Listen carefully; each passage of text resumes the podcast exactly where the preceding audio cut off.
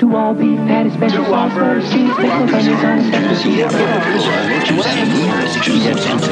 Now, I said Kentucky Fried Chicken. There's only one way to cook it, and that's Kentucky Fried Chicken, and that's mine.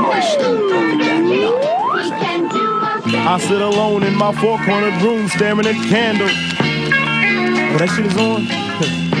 Let me drop some shit like this here.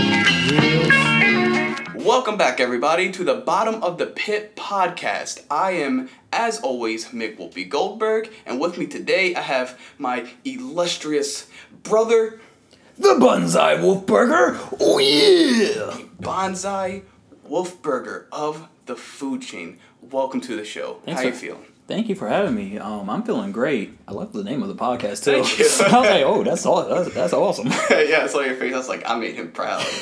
and that's all that matters. yeah, de- but definitely, I'm glad to be here. Thank you. Thank you for coming, man. Uh, we have a lot we're going to cover today from old games that um that kind of that, that needs like a redo uh, for today's you know environment, um, how anime fits into the fighting game realm, and and a few other things that um that may or may not be uh, involved in fighting games, but fighting games always has their fingers in it. Yeah, I can definitely get my two cents on some of these. So Yes, and I'm really looking forward to it. Um, so before we get started on the questions, uh, explain to me a little bit about your name.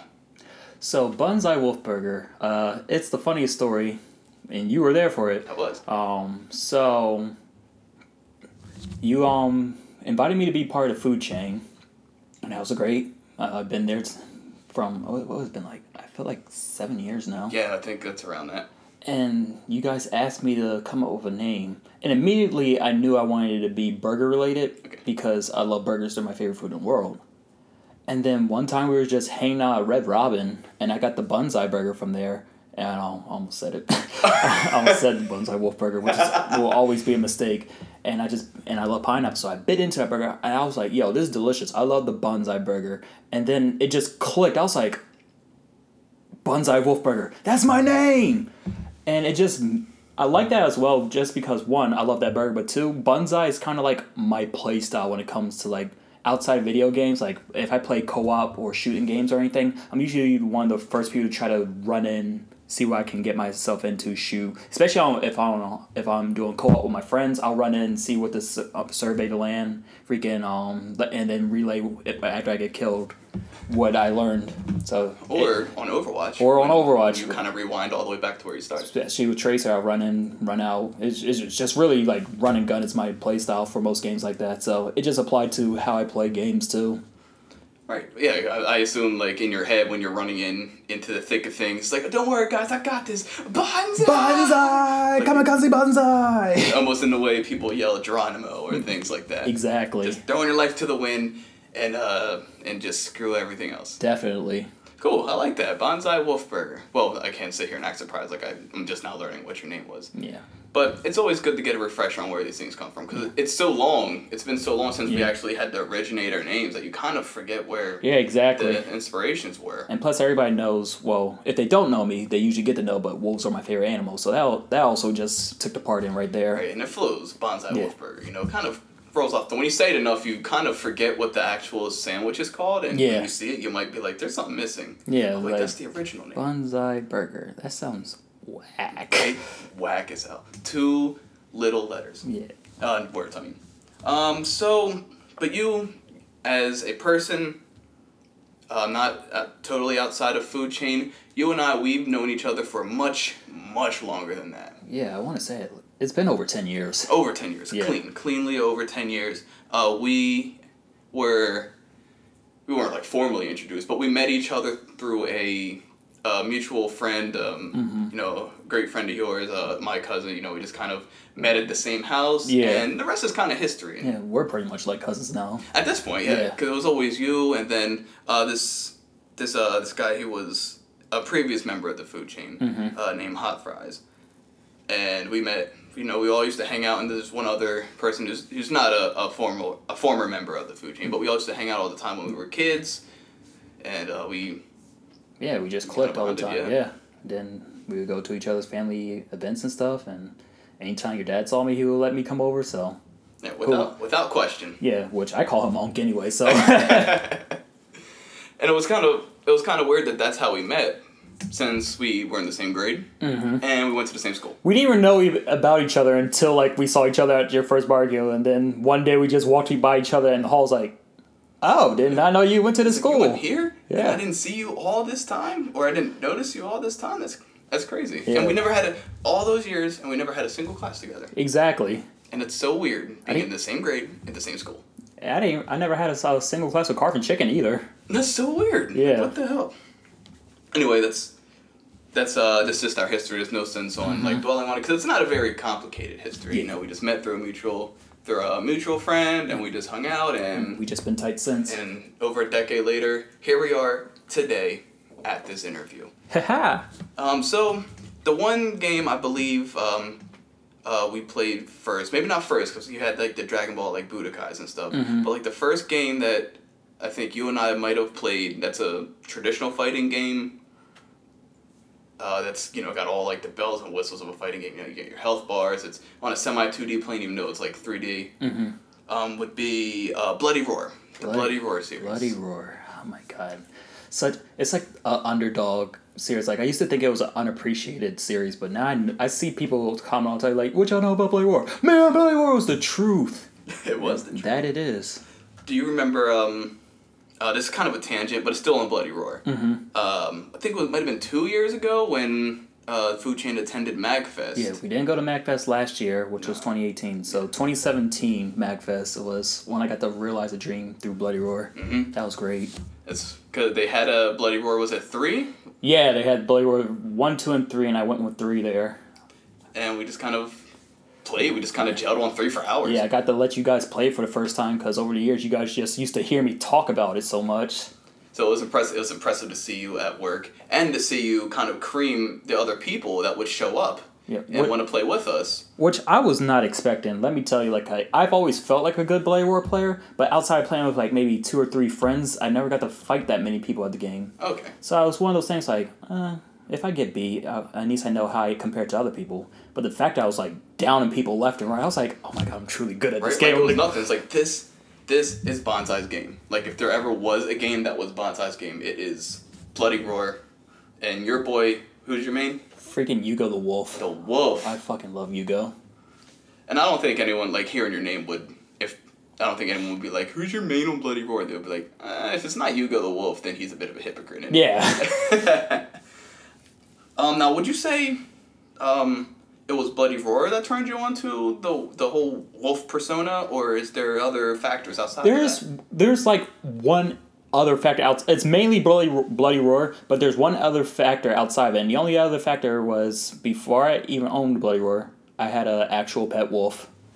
Um, I know that sounds crazy. Pet wolf. Yeah, I had an actual pet wolf. That's what started my um wolf craze. So my grandparents had a friend who lived in Delaware but used to travel back and forth to Arizona because he had a second house out there, Okay. and he brought back a litter of wolf pups, and people just thought they were huskies. But so they got through TSA and stuff because this is before 9-11 and everything Right. else, right. so you could get away. Pretty lax. But he came back with three timber wolf pups, one black a coal black wolf, and three gray wolf pups. That's a lot of wolf. He, he brought a lot of wolves br- home. he, he brought a lot home.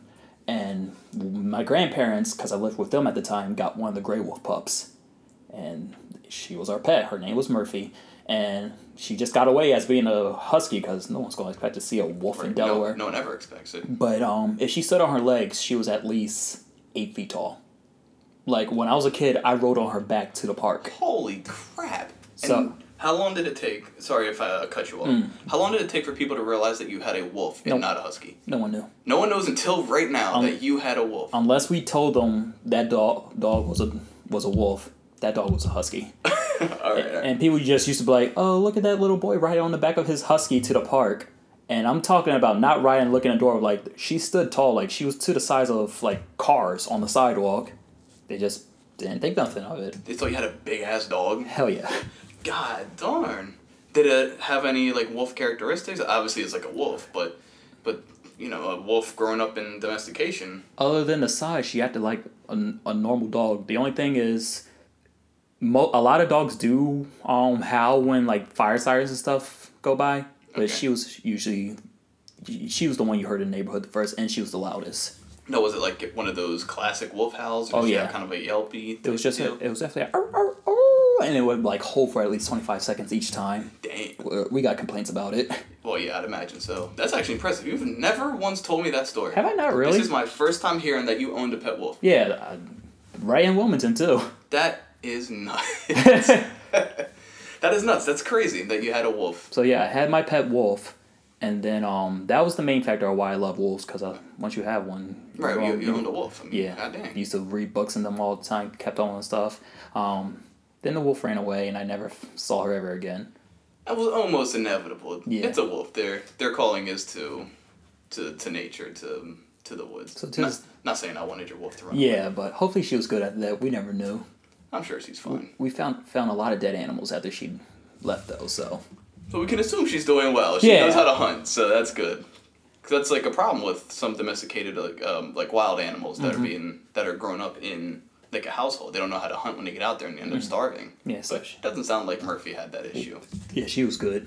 Okay, so so when you you know played Bloody Roar for the first time and you saw Yugo, Um, imme- for like immediate first choice. Like I was just I op- I remember this because I got Bloody Roar one on the same. It was like Christmas or my birthday. I think it was my birthday.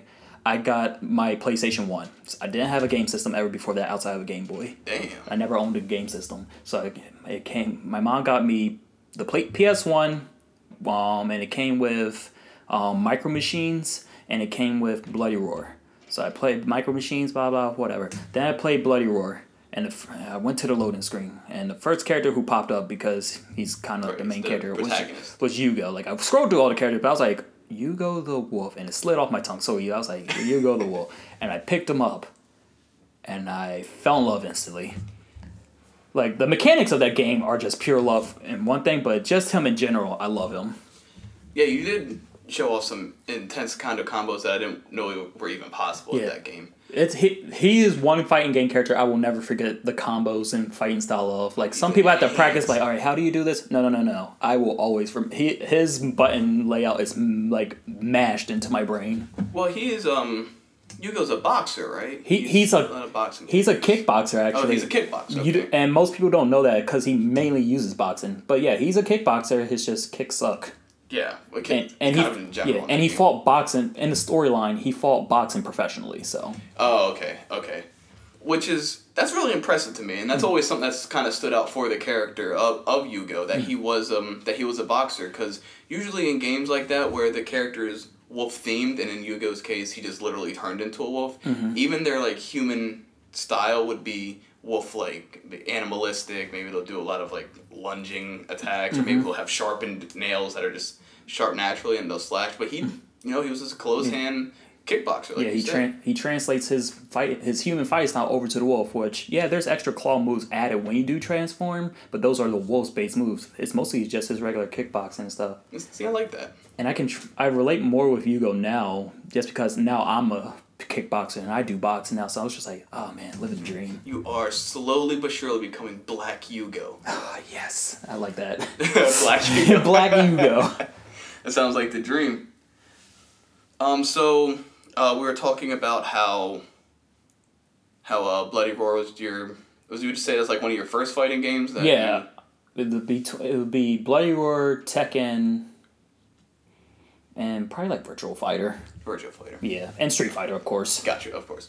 Uh, we have Street Fighter, Tekken, and Virtual Fighter. Um, they've all you know withstood the test of time. You have your your constant sequels. You know, Street Fighter 5's out right now. Tekken 7's out. They're both thriving right now. Mm-hmm. Uh, not so much Street Fighter 5 in comparison to Tekken 7. Uh, Virtual Fighter's kind of floundering a little bit. Yeah. Um, but th- it's always been a, a quality game. Mm-hmm. But uh, unfortunately, Bloody Roar kind of got left in like three generations ago Yeah, almost. it fell out after Bloody Roar 4 and Primal Fury for the GameCube. And now, would you say Bloody Roar 4 is better than Bloody Roar 3?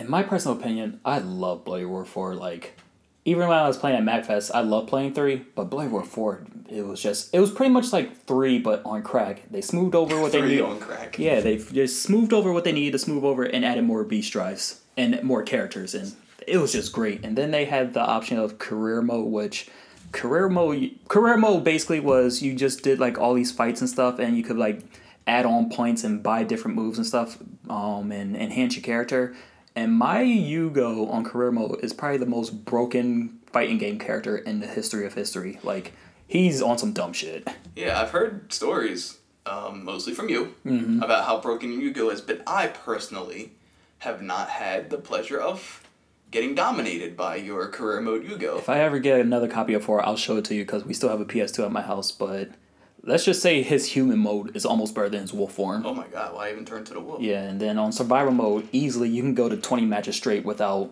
worrying about if you're going to lot, lose or not. Oh, before the computer like steps up and Yeah. and starts to fight back. Because my character will be all over them and destroy their health like instantly.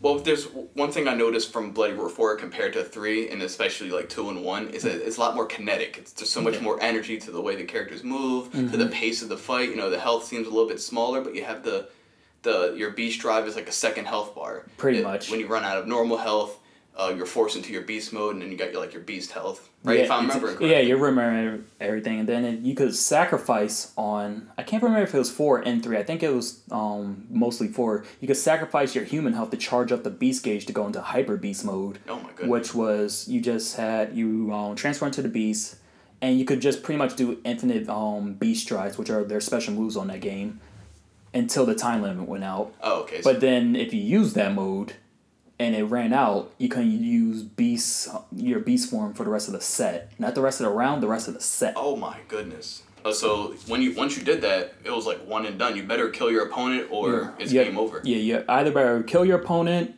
or you better be really good with the just human form Well, it sounds like you were pretty good with human Yeah. So it doesn't seem like it was that big of a risk for you yeah because you're going to win either way. But um, yeah, you had to run in with the negative effects of um hyper beast mode because um the old associate we used to talk about hot fries used Yeah. to do the hyper beast mode with Nagi, Oh, and that was pretty much just an instant cheat with her beast mode because you just ran around your body and just did an automatic slice that you couldn't evade. Yep, it was totally unblockable, totally unavoidable, Mm-hmm. She um, just kept hounding you until she hit you. So and then until you died. Mm-hmm. So that was that. Yeah, I didn't like Nagi.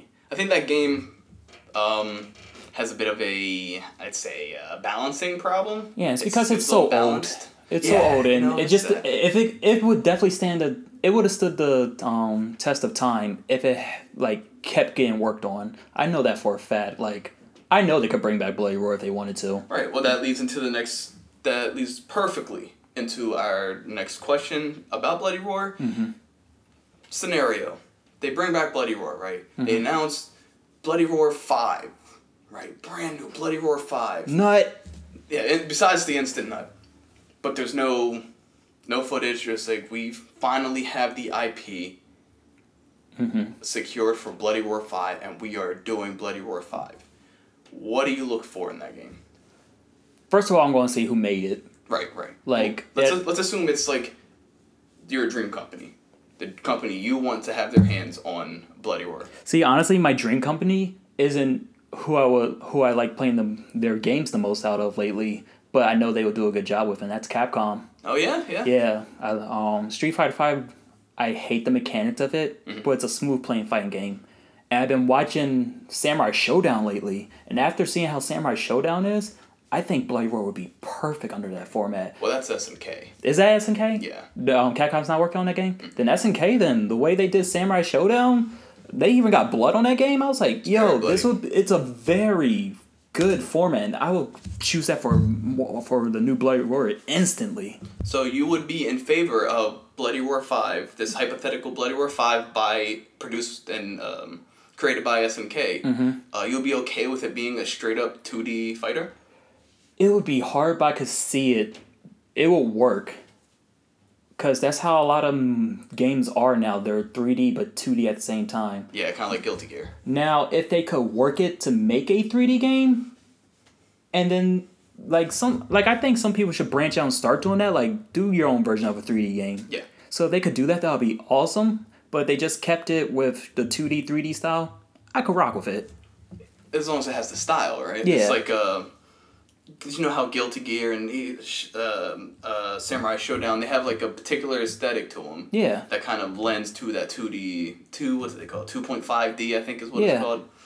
I think it would it would lend pretty pretty well to Bloody And honestly, it I would I would have to play the note. It might improve it because the way fighting games are now, the old Bloody Roar might not work out. To sidestep on Bloody Roar, you had to use R two and L two. yeah, and that's weird. And they kind of just did like a little shuffle. Yeah, it did a shuffle. So you, no one's going to use R two and L two to shuffle to sidestep on games. Now you're going to do jump. You're going to do up and down. Yeah, yeah, like down, down, up, up, Yeah. So, stuff like that. but yeah, but outside of the SNK, the only other people I could see working on Bloody Roar is the people who do Tekken.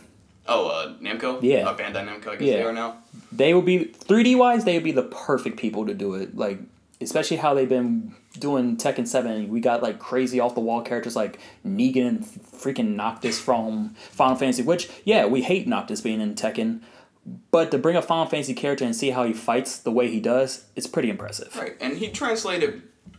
You very jarring and out of place, but he translated. He well. he translates well. you know, he, he turned into a fighting game character, and it, it worked. Yeah, to so- a degree. So for a 3D fighting game, yes, Tekken, um, Namco, do it. But 2D, 3D, damn, SNK would kill it. They would, they would, and they have they have a pretty good track record too. Yeah, and plus their the way the animation looks on SNK games, they would give this game so much freaking justice. Yeah, when they when they don't take shortcuts, Mm-hmm. they they produce some of the best looking art around. You know the way KOF thirteen looked. Mm-hmm. Uh, me and Pecan Swirl we gushed over a little bit ago how great those sprites were. Mm-hmm. And um, uh, Samurai Shodown looks fantastic. Yeah, and plus they always got ArcSys backing them up, and ArcSys Oh, hasn't. yeah. ArcSys hasn't done, and they're boom. They could do 3D because that new Kill la Kill anime game, ArcSys is working on that, and that's 3D. I heard that plays kind of like Pokken tournament. Yeah, almost a little bit. Like it's like their own version of it. It's really interesting when you watch it. Okay. So they have the potential to do whatever they want with it if they were to do it. And um, the the Jamaican Sheikh he looked it up. The rights for Bloody Roar can be claimed. Someone would just have to like, yeah, let's buy it and do it. Right, let's buy it and it produces new Bloody Roar experience. Exactly. So and I feel like it would go over well. Kind of like um, the way there all this great boost in popularity when they announced like Killer Instinct Three. That game's been out of commission for fifteen years Yeah. before that, and now you know KO, Ki Three was announced. This was Yeah. many years ago. This was like five years ago. And but you know it reinvigorated a whole lot of people's inner inner emotions. Yeah. And maybe have gotten them back into fighting games when maybe they were falling back, or it tapped into like their inner child. yeah, exactly. And here's the thing about KI. It's old now, and it's a hard fighting game to play. Like you have to be like practicing on that game. And it's, it's older now, but in my opinion, it still has like some of the best game um, fighting game graphics out there right now. The particles are It, it's it's beautiful of a game. So yeah, you could definitely bring these games back and just like overtop the crowds. I'm getting so excited to talk about this. My legs are shaking. I didn't even notice. So aside from um aside from the the usual suspects like your your Yugos, Yugo the wolves, your your Alice the rabbits, your um uh, Long the tigers. Mm-hmm.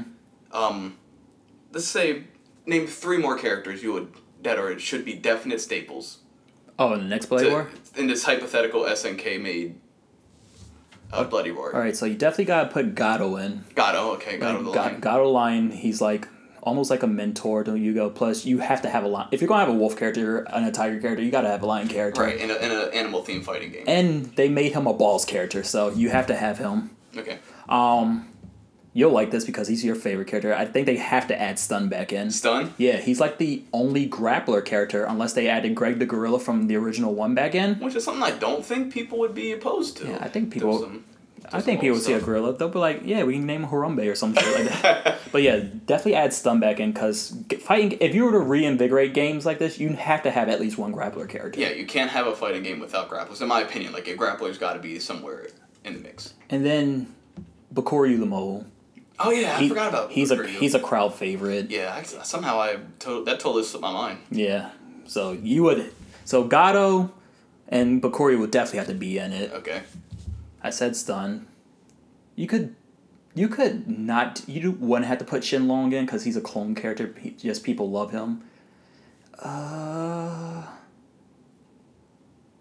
I guess I would say Xion. Xion, Yeah. the, the the leopard. No, um, Xion. Shina. Oh, that's Shina, that's yeah, Shina, that's right. his daughter. Xion, the, the, the unborn. unborn. Yeah. just to have your antagonist character, you have to add him in. Right, right.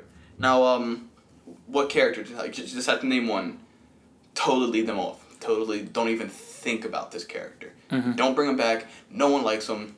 Which one do you think that would be? I feel bad because the first person I thought about was Uranus the Chimera. Oh shit. Because she's always like a secret boss character. You really don't need her in a game. You just want her just because she, well, one, she's a giant chimera, Yeah. and two, she's just kind of OP if you know how to use her right. She always did seem a little good. Yeah, they gave her a perfect balance where her normal moves transform her out of her beast mode, so that balanced out. But a secret boss character who they have to balance out like that, I feel like you could do away with. Yeah. Now, if they were to bring in like a new a new boss, right? A new big bad boss, what animal do you think they should be to kind of represent that um that that archetype? Cuz now they can with this new, you know, this new technology can bring a lot more things to life. That's a hard question, honestly, because four, four and Primal Fury, they did some off the wall shit where four, the main boss character was a fucking dragon. dragon. And I was like, how in the hell? Now, my issue with that character, sorry to cut you off, mm-hmm. was that he was just he was a literal dragon. He was a literal just dragon a literal dragon. He Who, was d- who did not take damage? Yeah. Like he wasn't fa- he wasn't phased unless you literally beat the crap out of him for a whole moment and wasted his beast gauge. Like as what they should have done, and this is what I, I thought as soon as I saw the big giant dragon Mm-hmm. was why isn't he a dragon person? Why is he not an anthropomorphic dragon? Why is he a literal dragon? Because they made it where like it was a dragon who got sealed into that person. It was a very it was bad storyline for them because Okay. there was two of that character. It was him where he had the little girl who transformed into a fox, and that was his regular fighting style. Then the second version of him was him turning into the dragon. Him into the dragon. Okay, So it was a very like weird spin off. gotcha. So there was that, and then Primal Fury had the boss character who his beast form was a penguin. But then, yeah, his beast form was a penguin. But if you went hyper beast mode, he was a phe- a standing phoenix, He was a phoenix. It- which goes to what you were just saying. Because instead, of, he wasn't a giant phoenix; he was a phoenix-like right, person. an anthropomorphic phoenix. And it's funny that it's funny that I forgot about him because um what, what what was his name? um, I don't remember his name because I never owned Primal Fury. Oh, okay. It's funny because that is in our youth. Yeah, That was uh, the Jamaican Shake's main. Yeah. Why can't I think of what his name is? Because it was like his name, and then they said it was. It was I'm called Bird Person. It was like Bird Person, Bird Person, the Phoenix, right? But his normal beast drive was, as you said, a Mm-hmm. the penguin. So you're like, why is he called the the phoenix? But a lot of people wrote that off as um the same thing they did with Yuriko because she was um the half beast, but she was a, a cat. Just for sure, a cat. Yeah. Yeah, but incidentally, she was a boss character on Bloody Roar One, and she was a chimera. She was she was pretty much on Uranus, Right. But they called her Yuriko. The story of Bloody Roar eludes me. Yeah. I won't even lie. I'm not fully certain of what everything, every, how everything leads into everyone. I always thought the name was cool, a, a zoanthrope. A zoanthrope. I always Yeah. thought that was really dope. People that could turn into animals. It, uh, is it no is the thing for names, and Yeah. it makes sense. You know, it's zoo, and uh, anthrope to turn into. I think is what that means. Yeah, And I always thought that was cool, but that is the extent of what I know about the story of Bloody Roar. it's really like it's really arcade driven. So each character gets their own story, and that's Gotcha. it. There's not like a giant story until like, the main consistent story was three and four, where they added in like the beast marks onto them, which I have Yugo's um tattooed on me. Okay. part of my FC um symbol, and pretty much it was like it, it introduced hyper beast mode. That's pretty much all it did, and it was like. It meant like if it appeared on you, the character was going to die. Oh. That's pretty much it. But outside of that, it really didn't have like a stable consistency between everybody other than their own self-driven arcade storyline. Okay. Now, thinking about that, how the story is kind of all over the place and very unclear, mm-hmm. you think they could do with, like, a reboot? Oh, Like, the next one would be Bloody Roar, just Bloody Roar? I will. This is a new reboot? Reboot? I would love that. As long as they kept some of the people's stories the same, like because then like Yugo and Bakuryu's, they're like, you know, Yugo adopts him, makes him his little brother and stuff. So if they kept stuff like that, I will also love that because Bloody Roar One was confusing because Bloody Roar One's the future, and all the other games are prequels. So you have Old Man Bakuryu and all these other characters, but then the next series, everybody's technically younger, but there's no character connection and stuff. So it was weird how they did that. Wait, Bloody Roar Two is uh Bloody Roar One is a it is a is pretty much the future because it has old Bakuryu has the future of the whole game. pretty much yeah What? That's so weird. yeah because I Bloody Roar Four they brought back Kohryu they brought in Kohryu who's like the Iron Mole but he looked the way Bakuryu looks in the first game. It was really weird how they did this. That's so weird. I think the Iron Mole was in Primal Fury.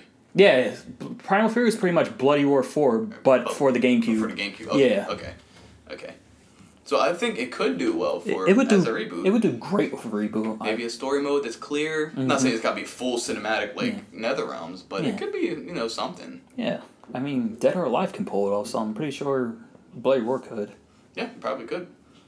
Um, because there's a lot to unpack there. Yeah. With there's all these characters and everyone's uh, relationship with each other, and and the fact that not a whole lot of people know, like the characters' backstories anyway. They can take some liberties without pissing a whole lot of people off. Yeah. Like maybe you would be a little pissed if they they took away like the relationship between Yugo and Bakuryu. Yeah, like, I'd be a little pissed. maybe upset, just but friends and not like bro like adopted brothers and stuff, or Yeah. or or the one I always liked was the relationship between Busuzima and Stun. Stun, yeah. I always thought that was very, very crazy, and I really like that how Busuzima is a scientist who turns to a chameleon, Mm-hmm. who, you know, the experiments on Stun, who turns to an insect, but now he looks all crazy, yeah, so he kind of looks like he's always an insect form almost. like a um, mummified um, insect. Yeah, yeah, mummified pro wrestling insect. Don't forget that. which is funny about Stun because I didn't realize how good of a grappler character he was until the one time you picked him up and used him against me and got the feel for. I was like, did not know Stun could do half this shit because the computer does not use him like this. Well, the computer, just in all fighting games I know, they're very bad with grapplers. They do not use the moves they should be. Mhm, unless you- That's just me though. Unless you're playing like freaking Mortal Kombat or something where the AI goes off the chain. Yeah, that's that's kind of true. Sometimes when they decide they when the computer decides it wants to beat you, it's going to beat It's you. going to beat you, yeah. yeah. Just it's like all right, fight's over, you lose. You'll Mhm. never hit me again. Um, and the the thing I noticed was I don't know if this is for Bloody Roar two. Um, I it's it's still a little hazy for me. Mm-hmm. Uh, but the the um, Bloody Roar series, the endings were always like animated. They had like the whole anime cutscenes. Yeah, they things did, like that. Yeah, they would do like still pictures and you read through those, and then some of them would have like quick cutscenes, but they'd be really quick. Really quick. Yeah. Okay, what just the still pictures were good too. would you want like just fully drawn animation for kind of kind of like a how do I say kind of like how I guess Guilty Gear is where they look like they're drawn like but Guilty they're actually 3D models Yeah, like Guilty Gear and um, BlazBlue does it a little bit too, but yeah, I wouldn't mind. It doesn't have to be like interactive like me watching it. okay I could I could do either or like have it where they show the character and then you just scroll through the read, or you could do it like because Guilty Gear did an amazing job on how they did their story mode. It was like watching a movie. yeah it was Like I, it, it blew my mind away. So, but in Bloody Roar's case, you could do either or.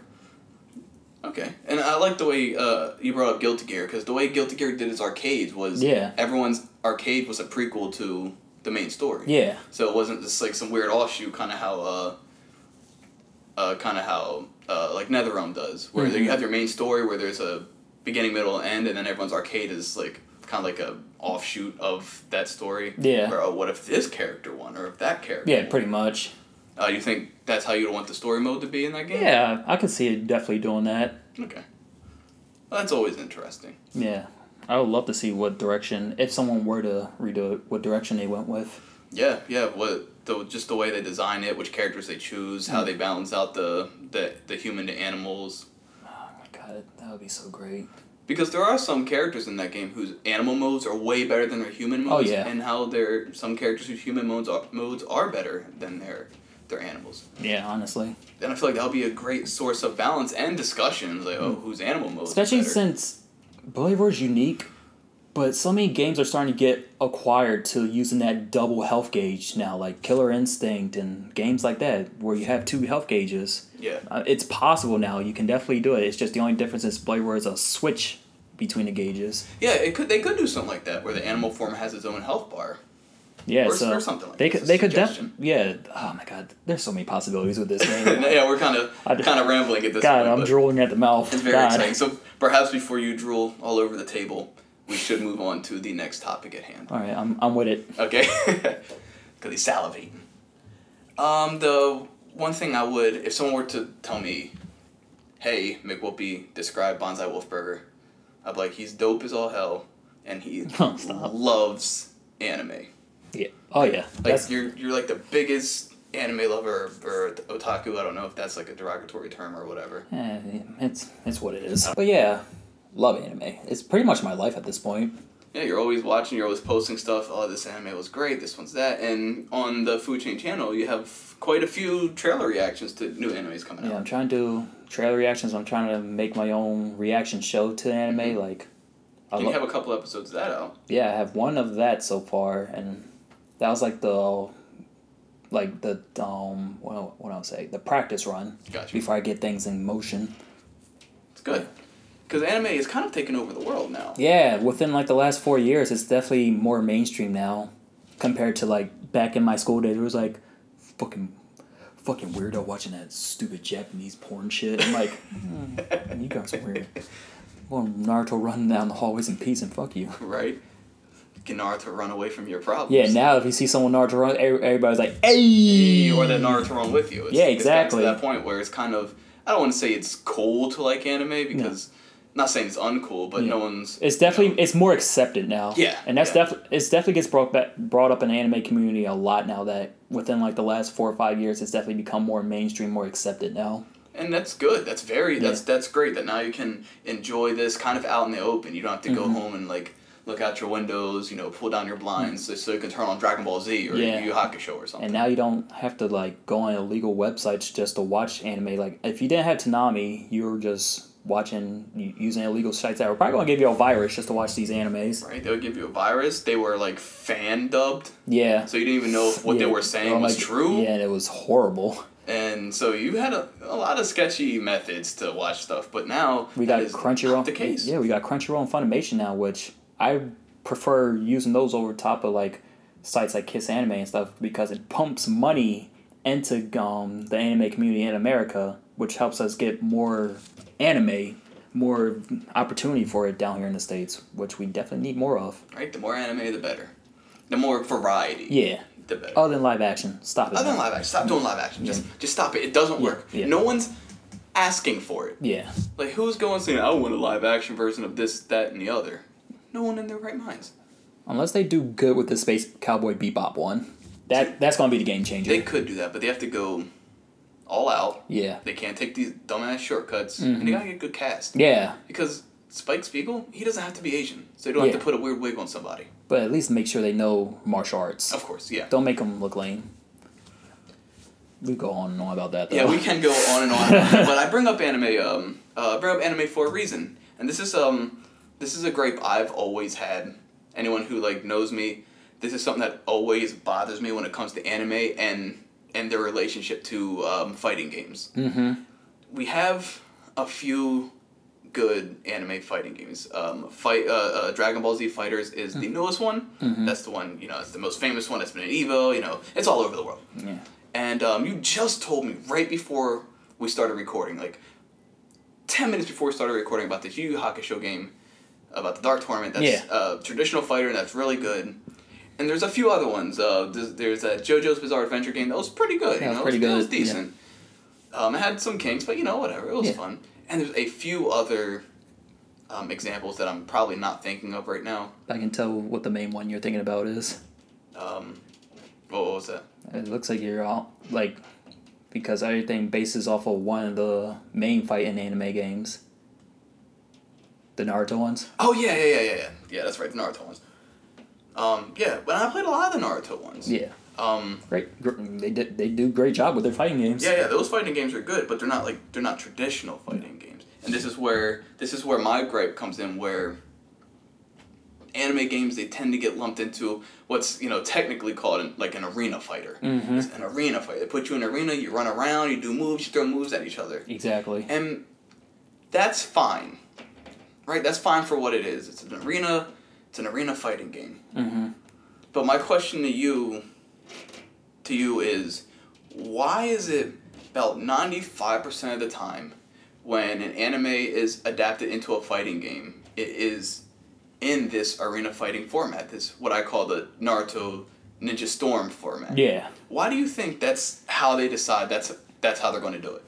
Honestly, I have to blame CyberConnect for it, and CyberConnect is the people who did the Naruto Ninja Storm games, because there's other arena games that definitely came out before Naruto. Like like you said, JoJo was out before, and then we also had games like Sorry to cut you off. JoJo's Bizarre Adventure had a fighting game that was fantastic by Yeah. Capcom. Yes. But go on. I'm sorry. I'm yeah, sorry. we had the JoJo game, then we had like games like J Star and stuff. So we had those games, but I feel like CyberConnect really cracked the code on arena fighting style games, and it was like, damn, that flowed perfectly for this anime fighting game. And I feel like now everybody wants that same level of cracking the code because they feel like that works the best. And I feel like because not they don't not everybody wants an anime game to be two D. They you want that full in like what's the word inversion of, of becoming that character, using them being part of the story. That you want that three D mode. So it's like the arena battle works the best for that. You say it, it works the best for conveying, like, kind of how that character would move. Yeah, how the character will move, how that character will fight, using their moves. You get to see all the animation. Like, like for instance, you, when you see Naruto use a Rasengan, you're you're gonna want to see that on Ninja Storm versus just nin, like the original two D fight in Naruto games. You want to be able to see the full arena. You want to see how it's to explode, everything like that. It, ju- it just gives you a different perspective than a standard 2D fighting game. Okay, kind of, kind of, and that's why they would kind of put it in an arena, Mm-hmm. especially in games with characters like Naruto. They're they're ninjas. They're very mobile. Exactly. Right? They wouldn't really confine themselves to a, you know, a one v one plane like that. Yeah. One most of the time they're not fighting one v one anyway. Yeah, but then it, for games like Naruto, it works with one v ones for and team. Whereas far as other anime games, yeah, sometimes it's not going to work every time, and I can I can understand where you get your gripe from because even like button layout, it feels like they're just copy and pasting from Ninja Storm. Yeah, it's all it all feels like it's just kind of all the same games, but Mm-hmm. with different skins. Yeah, exactly. Like even in the case of most recently Jump Force, like it's different from Ninja Storm, but you still have that similarity. Yeah, it's kind of it's kind of the same. It's kind of the same, and I think it's just because it's what works best. I think our arena style game is just what works best for anime fighting games. Now, do you think there's kind of an outcry for a another anime series, not none in real particular what I'm talking about, to be turned into a fighter akin, akin to Dragon Ball Z fighters that's hand like handcrafted, very tech not very not super technical, but mm-hmm. but made from the ground up as a fighting game as opposed to an arena fighter?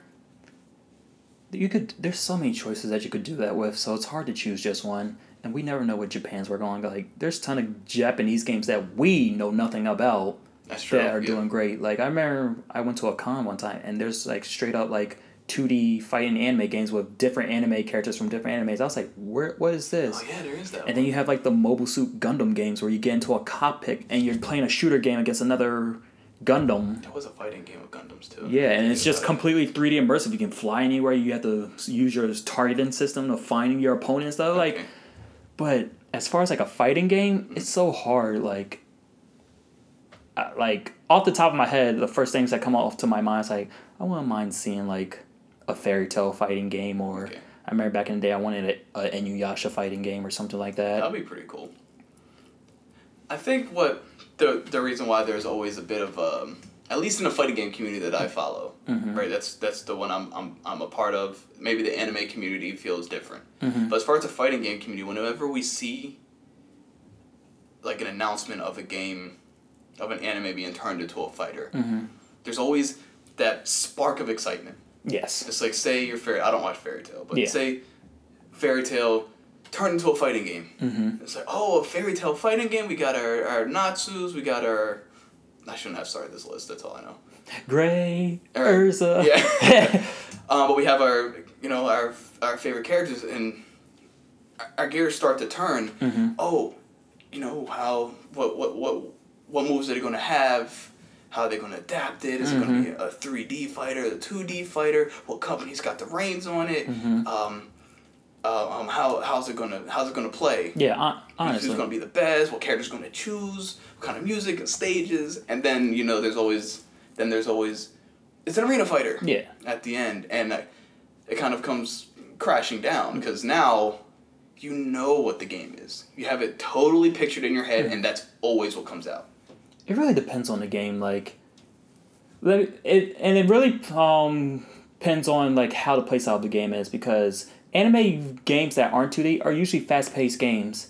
So let's let's say like the Naruto game wasn't a arena style. Okay. Think of it more of like a kind of three D ish game like Virtual Fighter was. Okay. Could you imagine how awkward and stiff that would feel at some point because of how fast paced anime games are compared to like Virtual Fighter and Tekken?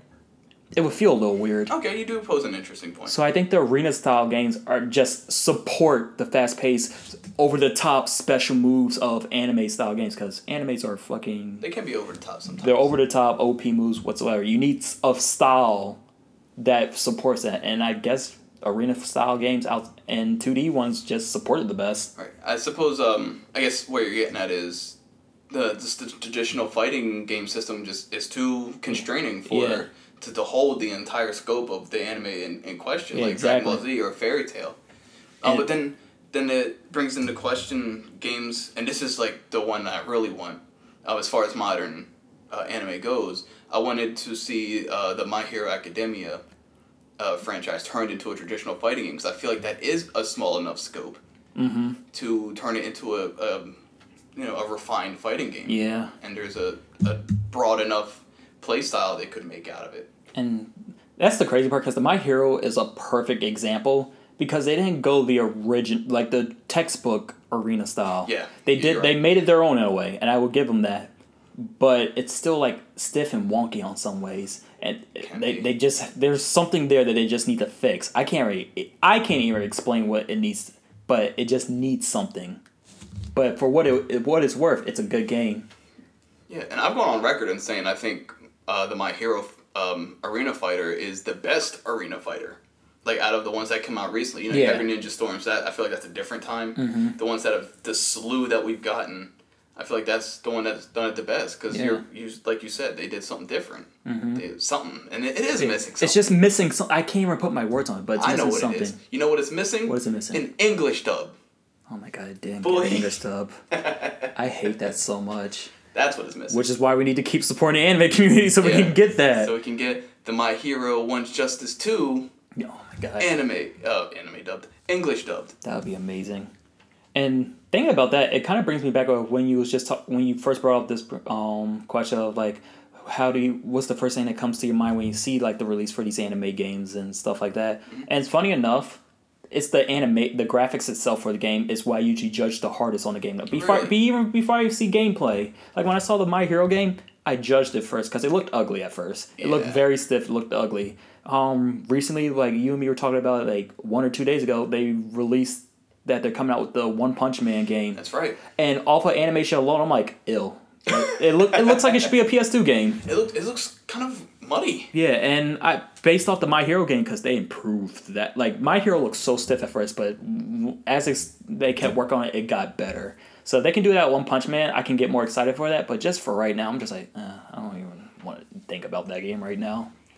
Well, I think my issue with the One Punch Man, and I think it's might you know maybe stem for you too Mm-hmm. and many others, is it's just another run of the mill thing. Mm-hmm. like we've seen it like from the gameplay. We've seen this before. Mm-hmm. We've seen this many times. And I think that's the problem with anime games in general. It feels like they're just too basic. Basic, yeah. Yeah. There's no depth to them.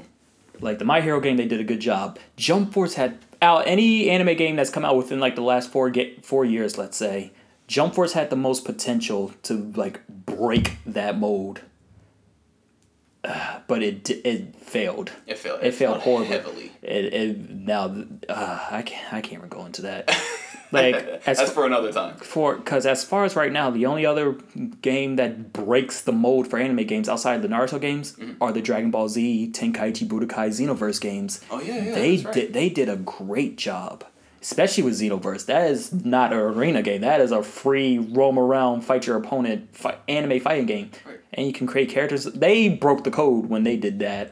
So that's why anytime, regardless if you're an anime nerd or not, if you see a Dragon Ball Z game get announced, you're going to get all get automatically excited. I don't even need to see the graphics or anything. The second they announce Dragon Ball Z, I'm like, yeah, let's see what let's see what you guys are about to bring.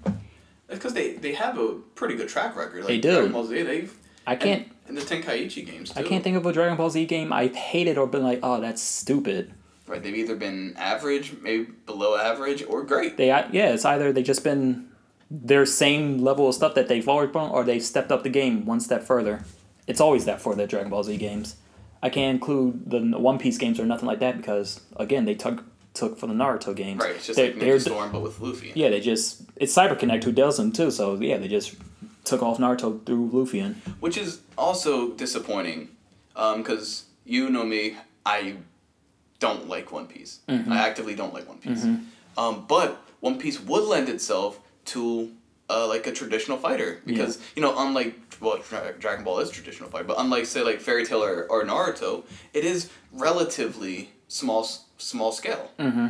you have some characters that you know are good with the kicks like um, Sanji. like Sanji, you know, you have your your your Luffy who does like the stretch punches, but he has other he has other stuff. Yeah. No one's doing like world ending attacks. No one's like like a genjutsu master, so it's kind of Yeah. hard to put their power into like a traditional fighting game. Yeah. Everyone's like pretty. I don't want to call them straightforward. They Yeah. have depth to like their powers and characters. Yeah. That's why I think I, I, I'm starting to feel like when I saw the One Piece, um, the One Piece game. Yeah. I'm starting to feel like they're doing these arena fighters um, because it's easy. I mean, it's you're absolutely right. It's not. It's not even the fact that it's not just only easy. It's just for right now. It's the best option for the anime games. The. Until they can find break the mold and find something else that works better. Like Jump Force had the potential to be that, but it just failed. Like it just.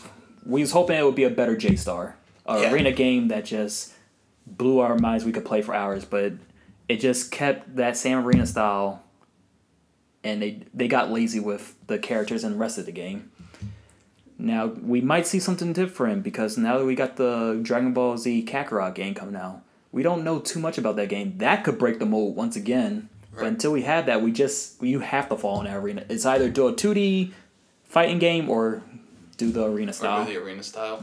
My um, my prediction is if this Dragon Ball Z Kakarot like RPG adventure game does well, mm-hmm. if it's super dope, if it's amazing, you know, like the best Dragon Ball Z game since Fighters or whatever, mm-hmm. I feel like then we won't see as many arena fighters because they won't be focused on putting those characters into like fighting. They'll be they'll want to make you know the RPG adventure games. Mm-hmm. Because I feel like they they put these characters in like arena fighters and stuff like that because they want to like show off like the characters. Like this is what the characters look like, like in a fight with each other. yeah But that's and that's kind of the only um. It's the only way we get anime fighting game Yeah, really, because honestly. what are the other animes that are coming out with just games, just games in general? I can't even think about it. It's Dragon Ball Z Naruto, of course. One Piece is probably going to get another one, but other than that, just. And then there's the Kill la Kill game that I mentioned earlier. Oh earlier. yeah, there was a Kill la Kill. We And- haven't even talked on that. Yeah. said. And it's still in development, but ArcSys is taking the wheel behind that, and they're usually a, a traditional 2D style game, but there's like 3D in that game, so maybe ArcSys will be the people who break the mold and come out with like a new way for us to play and stuff. I would really, that would make my day. Exactly. And you know me, I don't even I don't know Kill la Kill. Mm-hmm. But if that ended up being the game that set these anime games on track to being like if that's the if that's the format, mm-hmm. like this this semi. 2D, 3D, Pokken type of format, Mm-hmm. and that's the optimal way to do these fighting games, and and it's it works, and it's and it's it's balanced. It's got balance. It's got technical stuff. It It has like depth. You can dig into it. You can be good. It's not random. Mm-hmm. And like that's how it is, and it works. And we can have a lot of fun. Like you and I going back and forth, and we don't get mad because oh this random thing happened or oh that's weird and why does that? Yeah. Then I'm on board with it Yeah. because the thing that upsets me is that there's so much potential with even animes I don't know. I just see them, I hear you talk about them. I'm like, that would make for a great fighting game, and here's how it could be done. And then they make it as an arena fighter. But if this Kill la Kill game you're talking about is good, on this other hand, is like really good and is really balanced and fun and great and all that, then I feel like that could put it on the right track. I don't know what you think. I think it could because let's let's take for example like me and Jamaican Shake um been watching like the trails for game. Jamaican Shake just started wa- just started getting to Kill la Kill like he watched the whole series likes and stuff now. Okay. But um even he said he would play this game, which is surprising because he doesn't like the show enough to like like oh man I can't wait to buy this game. But because how is how interesting it looks and the story mode itself is from the point of view of the villain rather than going through the main character, it's an interesting style. It's different. Like stuff like that. It like like we were saying, it breaks the mode. It makes you want to at least try and see what it's like. So yeah, if we can just get get people to keep doing that, I can see what the future being bright for anime games. I hope so, because there's so many great stories Oh, yeah. that they can adapt into single player games, multiplayer games, all kinds of games. And the fact that we're not tapping into it yet because we don't, I guess, know how to, it's kind of a travesty. Mm-hmm. Yeah. Especially when in the past we have all kinds of anime games that were in all kinds of different formats. Yeah. Like we can just do it now. We got better technology. and maybe maybe we start coming out with just not only fighting games for anime games. Like if I was supposed to pitch something to you, like you watch the show um, Terra Formars, right? Yeah. With, with the bugs and stuff. Yeah, yeah. Imagine like a Resident Evil style game, but based around Terra Formars. Like you run around, you shooting the bugs, stuff like that, collecting items, blah blah blah. Would you play that? I would play the hell out So that. see, like, there's potential for anime games to come out more. It's just for right now, everybody just focuses on the fighting games, Right. And it's just because anime, most liked animes are like the fight fighting Mash Mode Dragon Ball Z style anyway. So I can see where that's coming from. That makes a lot of sense. That makes a lot of sense, actually. that makes too much sense for it to be okay. Um, but but on the other hand, what series would you want to see adapted? Into a fighting game, At first, it was into a fighting game, but now I just want to I just want to hear your opinion on just into any game. But if you want to stick to the fighting game, because that's the question I sent you. yeah. Let me think of something that hasn't been that. done.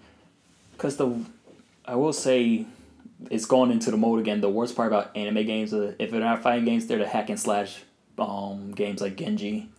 And Oh, sometimes that does not translate well to everything. No, no. Like I remember really. they did the Black Clover game and that looked absolutely shitty. They did the Seven Deadly Sins game. Yeah, that wasn't good. Oh, actually, I would love a good Seven Deadly Sins game. That would be amazing to play because they're just such lovable characters and they would have like such different abilities and stuff to use. That would be great as a non um, player versus player fighting game. Like a single player. Yeah, single player like a adventure a mode game. Co-op maybe. Yeah. Oh my god. If you could have a seven deadly sins game, and then you could pick each character and have up to like a seven mode, seven man co op. Oh my goodness. Like even people who don't play seven like seven deadly sins, the anime will be like, okay, I'm going to play a co op game. I would that. hop in. I would hop into it. Exactly. So I could see that being a good thing. Uh, fighting game. I'm trying to think of a good anime that would love a fighting game. Oh shit, we were just talking. Baki would be a great game. That'd be, fantastic. that would be a great fighting game if they did it right. They would have to really do it right because that's a really martial arts heavy. They couldn't turn it into an arena fighter because Mm-hmm. Yeah. it just wouldn't It would have to be like a Street Fighter game. It would have to be like a Street Fighter game. It's got it's not simple, but the face buttons. You Mm-hmm. know, you have your basic commands and, and stuff like that. Like not because it's not flashy. It's not a flashy show. Yeah, so if it, if we took like non overpowered characters and even though they're overpowered overpowered than most humans, but yeah, yeah. like, their world, their If I had to think of a non overpowered game that shouldn't be OP, uh, Arena, I didn't mean to say OP, Arena, I would go with Baki. That would be a great show. Okay. And game to play. But they have a no. It's, it's genuine martial arts. They have a their characters are over the top, but it's still grounded in you know said martial arts. And there's a lot of different styles. They they tap into a lot of different things. And then I could see shows like Dororo, which was a really good anime uh, samurai show, and that new show Demon Slayer that's Okay. been going around. Give us some more um good samurai games, samurai ninja games. I haven't heard that many games Sekiro's actually killing it right now, but that's not based off of anime and stuff. So, but if you translate like an anime game into like Sekiro and stuff, that would be amazing. That would be. They would have to say? put time and effort into it. Because outside Sekiro, the main games you got were like freaking um Ninja Gaiden and stuff. Yeah, and that's just pure hack and slash. Yeah. point. Ah, there's so many potential for so many of these games. But that goes into the question if they're willing to put in the effort, the money and the effort and all Mm-hmm. Yeah, exactly. Like stuff. I can't think of a specific anime, but imagine like a, a anime game, but it was like critique down to the wire and stuff, like like a game like Yakuza. Oh yeah, yeah. That would be amazing to have that level of like Detail. detail into an anime game. Like you could do all this stuff, you could do all these side mission stuff. Where you could feel the love. You know, Exactly. They didn't, they didn't release this game as a cash grab. They, they really wanted us to experience this world, this these characters. And would go into like more like non fighter but slice of life style anime. Okay. Like like a like a Yakuza style game, I would choose the anime Dororo because that show's just based around so many characters living their life and they eventually convolute to each other and then you just go from there. That like that would be a good translation of a game. Okay, that's nice. That's that's very um. I don't know much about the show, but it Mm-hmm. seems like just because you're comparing to Yakuza, you know, you have a lot of downtime to do all these side missions, and then once Yeah. the action is going, it gets going. you know? Yeah. And there's action in between things. Yeah, with, and then you know, can build your characters up. You can live their life, do their jobs. Like in Yakuza, you can do do jobs and freaking do karaoke and stuff like that. Oh, that's silly. Like- all that silly stuff. Ah, that it but it's such an immersive game. You can have fun playing it forever. Like those are the type of games that you you just wouldn't mind buying the stupidest DLC for. Like, oh man, a panther suit. Yeah, definitely getting that. let's let's do all this shit, but in a panther suit. Exactly. Like uh, games like that, but with anime characters would be great too. I think we have. I think sometimes they just forget. No, just have fun with it. Yeah, like it, everything in anime isn't just fighting. Yeah, There's it's definitely different genres. That they never they never even tap into really. Exactly. It's always like the same like Big Ten or whatever. Mhm. You have a lot of other popular animes that just aren't on like the mainstream stuff. Like Akame ga Kill. Yeah. You I hate mean, it. I guess a game where I could play is Serial Ubiquitous. I, It- you I can play. Serial Ubiquitous and have a fighting game like that. See, it starts all bad, but then you're like, ah, that would be kind of cool, Man, I if, guess. If we started, if you, if we got into Akame ga Kill, like I'd be here all day long. I'd be here all day long, but unfortunately, we do not have the time for me to get into. Maybe next time, Yeah. we'll get into that kind of stuff. More anime deep dives next time. um. Okay, so you're you're big on on anime. mm-hmm. Uh, we talked about all these fighting games, Hell yeah. uh, like Bloody Roar and things like that. Jizzle. And and heading back to to fighting games for a second. I know we never really left it, but Mm-hmm. heading back into fighting games proper. Um, a staple of yours, and it's actually on the back of the shirt you're wearing right now. It's is, my it's my slogan. It's slogan. You're the master of air and speed combat, right? I get yes. that order Speed, right. and- speed and air combat. Speed and air combat. I'm sorry, I got it mixed up. I know I would too. Uh, master of speed and air combat. Mm-hmm. When did you decide, or fall into? When did you decide that that's your thing? Like you, you love to be in the air. You love running around. You love rushing. Mm-hmm. All that stuff. You love jumping around and being in the skies. When did you decide like that's who you are as a fighter? I want to say 2D fighting games got me more into that. 2D fighting games. Yeah. Like I really didn't have a character like like when I was younger. I didn't have that experience that much. Like when playing Street Fighter and stuff, because I was more of a Ryu and Ken user back then. Okay. But the more you start playing games like Guilty Gear and BlazBlue and stuff like that, Marvel vs. Capcom, you definitely find a certain character archetype that fits you.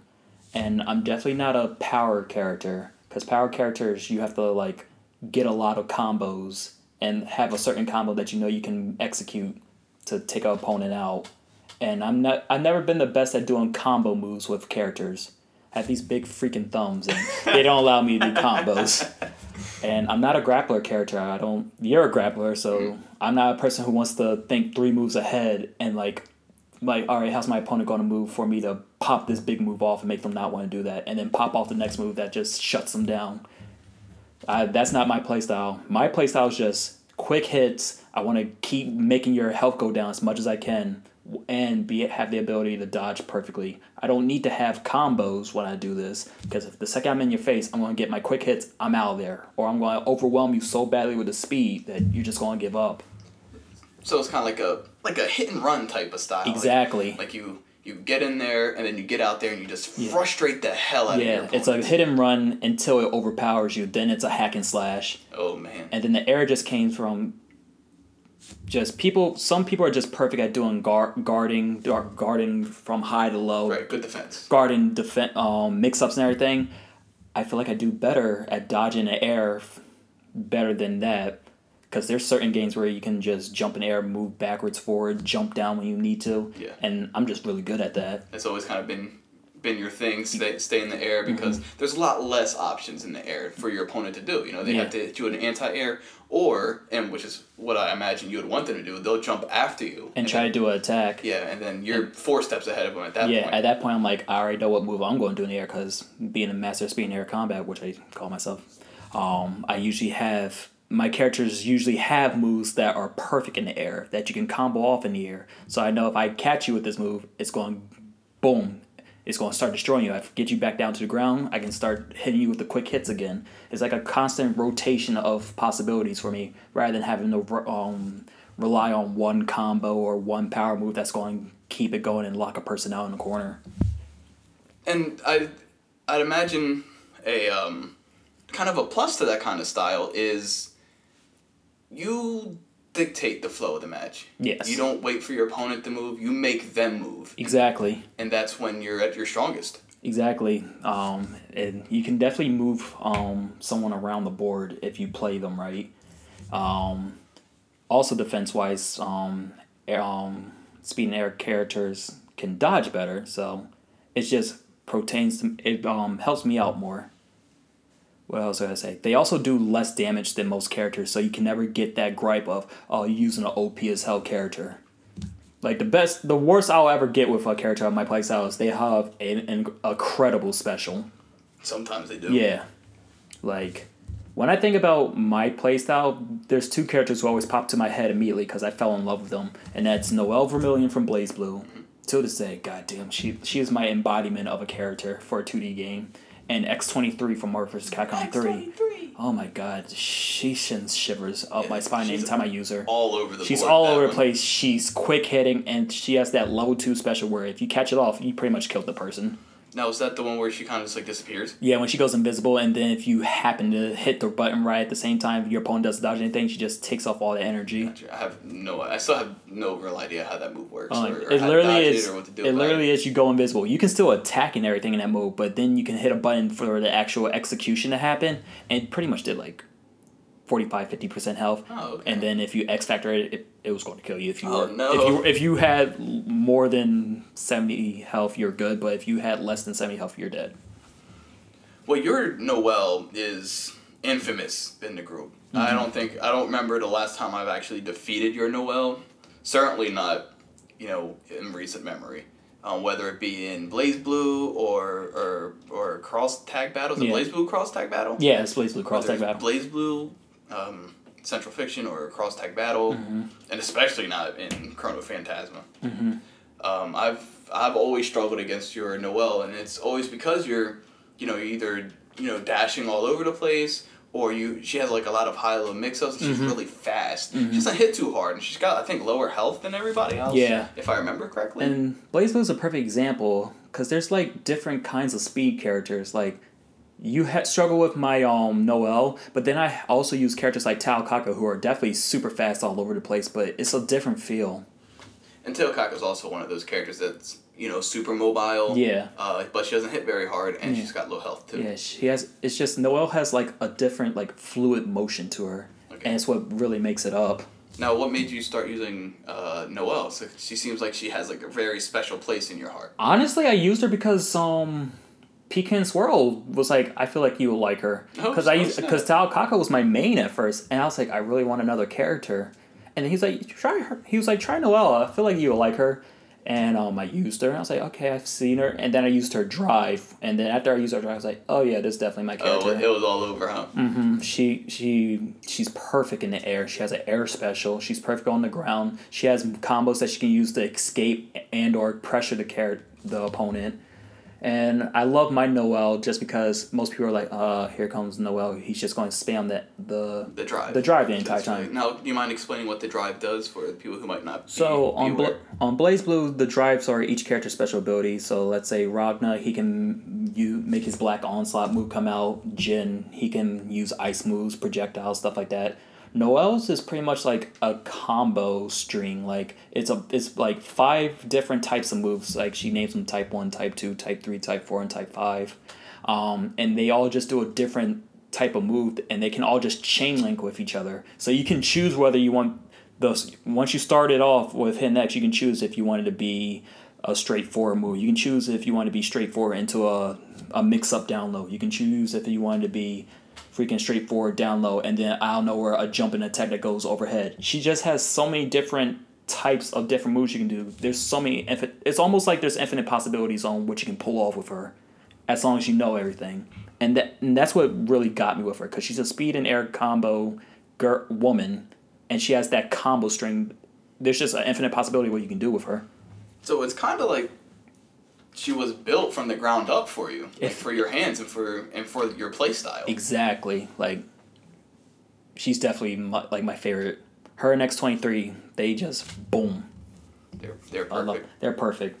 They're like right after Yugo in my um, list of favorite fighting game characters to use. Really? So it goes Yugo and then Noel, and Noel then X twenty three. Yeah, That's impressive. And That's then- hard list to get on. yeah, and that's funny because most of the, the characters I use on two D fighting game characters are the beast style users because they're de- they're my play style. It's not even just because I love wolves. It's just if you see a character with claws, they're most likely going to be a very fast, ferocious character.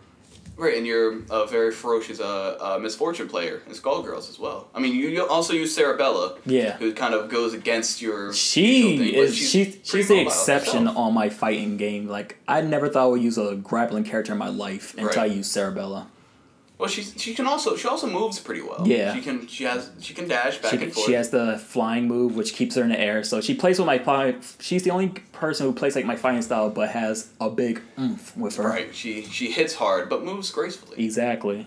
Um, but Ms. Fortune she she matches exactly pretty much. Yeah. Like if someone were to see, they'll be like, he's a Ms. Fortune player, Yeah. and that's when you get him like, psych, bitch, I'm a Cerebella Yeah. player. And I also play with um Filia too. It's the same thing with Noel and um um and Taokaka. They're two different kinds of speed players. Got you. like Ms. Fortune would definitely be my main speed user but if um, Filia brings that speed and grace with her that I can definitely get behind too. Gotcha. And and Filia's the um she's like the protagonist of the Skullgirls there. Quote Yeah. unquote protagonist. She doesn't do much in the story. Um, but she's so she's I don't want to call her basic, but she's got Yeah. like her she's got her uppercuts and Yeah. her like projectiles and Yeah, stuff. then she has like she I love her because she has mid air moves. Like she can do her moves down low, but then she can jump out and do like the buzzsaw move and stuff like that. Like she she just has a great range with what she can do. Right, she's got a, a pretty good toolkit. Yeah. She has an answer for every situation. So, but yeah, back to your main question. It just feels like speed and air combat characters just make up for the crutch I had on not being able to do um, combos and stuff. Because if I play any fighting game, everybody the first thing they do they go to practice mode, they learn the combos and stuff. Okay. I can't do that. I can I make up my own combos because I know I can't do the combos. I've never ever performed a ten hit combo in Tekken once Not even once? on mid, on the practice dummy, I've probably done it a few times, but I've never ever, ever like like yep, I memorized it, I got it down. I'm not gonna memorize it, and most likely these big fucking thumbs are gonna make me mess not up. let you do it. Well, they're not optimal combos. Like, Exactly. there's always a every single ten hit combo's got a low hit that can just block and Yeah, punish. But, but th- you'll see. But now you see in tournament plays now you have the tournament people always have a certain combo where you know, oh man, if I got hit by that, I'm dead. yeah, I can't be that kind of player. I have to be um, just keep eating away at you, and speed characters are who do that. right. Just whittle away your health. Yeah. And I don't think it can be um, understated um, how great you are at, at frustrating the opponent. Yeah. Because uh, we we talked. Um, I don't want to say behind your back, but we're like, yeah, sometimes fighting Keys is frustrating because he's all over the place. Mm-hmm. Like, and you're unpredictable. I think that's what it is. You're unpredictable. We don't know what's going to Yeah, I would out. say I know Snapple Grapple hates me because outside of um, beast characters, usually the most characters who apply to me are female characters. oh, and he's got a weird gripe about that. yeah, most people hate go against female characters. Like you're only using her because you think you're hot. It's like no, not really. I mean, the, the, the female characters are usually sometimes smaller. Yeah, they're sm- smaller and faster. If they're not, I usually don't use them. Like, for instance, on there's so many female characters on Tekken, but Xiaoyu's my main. Yeah. And it's not because I'm like, oh my gosh, she's so fucking. it's because she fight, she plays to my style perfectly. she's very dodgy. She's hard Yeah. Mm-hmm. to hit sometimes, and when you do hit her, sometimes it's all disjointed and you can't really Yeah. Get the full combo. She's so fast, and then she has a perfect amount of combos. Then you have people like, oh my god, my next favorite character to use, Jun. Jun. She's so much babe. Baby. She is probably the most fluid character I've ever used in my life. I love her so much. She has that right amount of speed, but she's just so technical with what you can do with her. Now, um, uh, sticking sticking with Jun, um, Jun in Tekken Tag Two. in uh, Tekken Tag, yeah, hmm is drastically different from Jun And in Tekken Two and Tekken Tag One. yeah, Do you think you did you mess with her a lot in those old games? no, I will definitely say Jun in recent, even though she's pretty much almost a copy and paste of Asuka, um, um, pretty much sync with me the best. Cause I didn't use Xiao Yu on every um Tekken either. I didn't start using Xiao Yu until I think Tekken four or five. Oh, Tekken. Well, in Tekken Three, she was very very technical. Yeah, she was harder to use and I didn't like her. I was a Jin player most of the time. Then they- yeah, then they switched Jin style up and then I switched off of Jin to Hwoarang and um Kazuya. Okay. So it's just, it, it really just goes with you just gotta find who fights your goes with your fighting style the most. Like, the- like let's say if we went back to Bloody Roar, Mm-hmm. they made a new one and they made you go completely different. right, he's like a capoeira fighter. Or Yeah, or something. I would use them out of respect for the past, but I would probably have to find a new main character. Right, and that's always a heartbreak, isn't it? When Yeah. you change up like your main to a point, like in a way that you you just don't like them. Exactly. Mm-hmm. And like maybe the opposite style that you played, and like that's who they are now. Yeah, exactly. Because it's like you want to use what you're used to, but then it's gone. So now you're like, all right, I gotta adapt. That's like if uh, Marvel vs. Capcom Four came out, right, Mm-hmm. and X twenty three was a zoner. Exactly. I just like, ah, that sucks. Uh, hopefully they kept Gamora the same, and I can use her. Yeah, she was kind of X twenty three esque. yeah, I had her, and then I had Monster Hunter. Oh, yeah. Monster Hunter. She was like my Cerebella. She was like strong. She was fast as. days. She had armor, and she just had that one hit that would hurt you really good. That was that was always fun. Yeah. That was um, those were fun times. Uh, that's that's interesting. I didn't know um I didn't know X twenty three was like that high up on your favorite Oh, character. I knew Noel was up there, but I didn't know X twenty three was like right below her. She's probably the fastest character I've ever, I ever not modded fast um, character I ever used. And I just love her for it. So, what would you say? Um, let's go back to Bloody Roar for one second. Yeah. For one second, that game didn't really have any like speed and air combat characters. No, I mean, not- you're a Yugo main, obviously. The fastest character in the game, I didn't use was Bakuryu, right? If Bakuryu. if I, would. I, I didn't even like Bakuryu. I like. I would use him, and, and the, the main move I would use, he had one of Yugo's moves. He had a multiple uppercut move, oh yeah, that was kind of cool. and that's because Yugo taught him a little bit. But I didn't. I, didn't, I never want unless I had to. I would never use Bakuryu. The fastest character I would use was Uriko, and she kind of fed underneath my playstyle for speed and air Okay, combat. she was, but she was more of a tricky character. Yeah. as opposed to being fast. She had And- like weird properties to the way she Yeah, fought. Which is good because another reason why I like speed and air combat characters is because they're tricky. And You they're kn- hard to hit. Yeah, they're hard to hit. So she she was like perfect to what my fighting style is now, but I just preferred Yugo over top of her because Because he's the wolf. yeah, he's the wolf. He's the hard hitting. I had him down to a T.